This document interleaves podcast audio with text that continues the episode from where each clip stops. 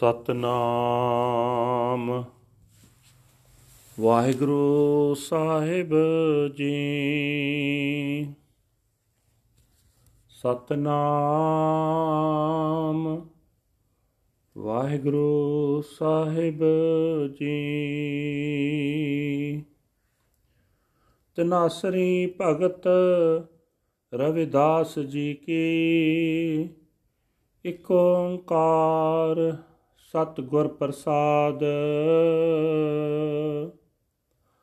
ਹਮ sir ਦੀਨ, ਦਇਆਲ ਨਾ ਤੁਮ sir. ਅਬ ਪਤਿਆਰ ਕਿਆ ਕੀਜੈ, ਬਚਨੀ ਤੋਰ ਮੋਰ ਮਨ ਮਾਨੈ। ਜਨ ਕੋ ਪੂਰਨ ਦੀਜੈ। ਹਮ ਸਰ ਦੀਨ ਦਇਆਲ ਨਾ ਤੁਮ ਸਰ। ਅਬ ਪਤਿਆਰ ਕਿਆ ਕੀਜੈ। ਬਚਨੀ ਤੋਰ ਮੋਰ ਮਨ ਮਾਨੈ, ਜਨ ਕੋ ਪੂਰਨ ਦੀਜੈ। ਹੋ ਬਲ ਬਲ ਜਾਓ ਰਮਈਆ ਕਾਰਨੇ ਕਾਰਨ ਕਵਨ ਆਬੋਲ ਰਹਾਉ, ਬਹੁਤ ਜਨਮ ਵਿਛਰੇ ਥੇ ਮਾਦੋ, ਇਹ ਜਨਮ ਤੁਮਾਰੇ ਲੇਖੇ। ਕਹਿ ਰਵਿਦਾਸ ਆਸ ਲਗ ਜੀਵੋ, ਚਿਰ ਪਇਓ ਦਰਸ਼ਨ ਦੇਖੇ। ਬਹੁਤ ਜਨਮ ਵਿਛਰੇ ਥੇ ਮਾਦੋ ਇਹ ਜਨਮ ਤੁਮਾਰੇ ਲੇਖੇ।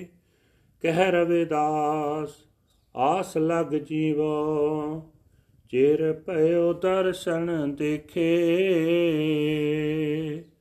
ਵਾਹਿਗੁਰੂ ਜੀ ਕਾ ਖਾਲਸਾ, ਵਾਹਿਗੁਰੂ ਜੀ ਕੀ ਫਤਿਹ।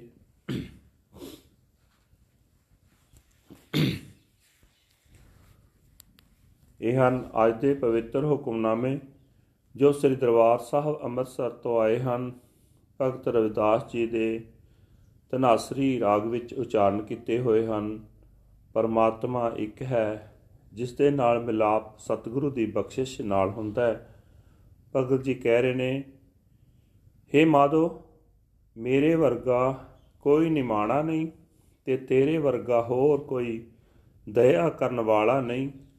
ਮੇਰੀ ਕੰਗਾਲਤਾ ਦਾ ਹੁਣ ਹੋਰ ਪ੍ਰਤਾਵਾ ਕਰਨ ਦੀ ਲੋੜ ਨਹੀਂ हे ਸੋਹਣੇ RAM ਮੈਨੂੰ ਦਾਸ ਨੂੰ ਇਹ ਪੂਰਨ ਸਿਦਕ ਬਖਸ਼ ਕਿ ਮੇਰਾ ਮਨ ਤੇਰੀ ਸਿਫਤ ਸਲਾਹ ਦੀਆਂ ਗੱਲਾਂ ਵਿੱਚ ਪਰਚ ਜਾਇਆ ਕਰੇ हे ਸੋਹਣੇ RAM ਮੈਂ ਤੇਤੋਂ ਸਦਾ ਸਦਕੇ ਹਾਂ ਤੂੰ ਕਿਸ ਗੱਲੇ ਮੇਰੇ ਨਾਲ ਨਹੀਂ ਬੋਲਦਾ ਠਹਿਰਾਓ ਭਗਤ ਰਵਿਦਾਸ ਜੀ ਆਖਦੇ ਹਨ हे ਮਾਦੋ ਕਈ ਜਨਮਾਂ ਤੋਂ ਮੈਂ ਤੇਥੋਂ ਵਿਛੜਿਆ ਆ ਰਿਹਾ ਹਾਂ।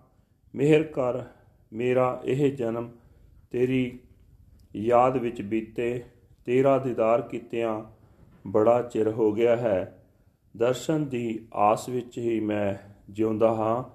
ਭਾਵ ਪ੍ਰਭੂ ਦਰ ਤੇ ਉਸ ਦੇ ਦਰਸ਼ਨ ਕਰਨ ਲਈ ਅਰਦਾਸ ਬੇਨਤੀ ਹੈ। ਵਾਹਿਗੁਰੂ ਜੀ ਕਾ ਖਾਲਸਾ, ਵਾਹਿਗੁਰੂ ਜੀ ਕੀ ਫਤਿਹ। This is today's Hukamnama from Sri Darbar Sahib Amritsar, uttered by Bhakt Ravidas Ji under heading Tanasri Devotee Ravidas Ji, one universal creator God by the grace of the True Guru. Bhagat Ji says that there is none as forlorn as I am, and none as compassionate as you. What need is there to test us now? May my mind surrender to your word. Please bless your humble servant with this perfection. I am a sacrifice, a sacrifice to the Lord. O Lord, why are you silent? Pause. For so many incarnations, I have been separated from you, Lord. I dedicate this life to you. says Ravidas, placing my hopes in you. I live. It is so long since I have gazed upon the blessed vision of your darshan. Waheguru ji ਕਾ ਖਾਲਸਾ ਵਾਹਿਗੁਰੂ ਜੀ ਕੀ ਫਤਿਹ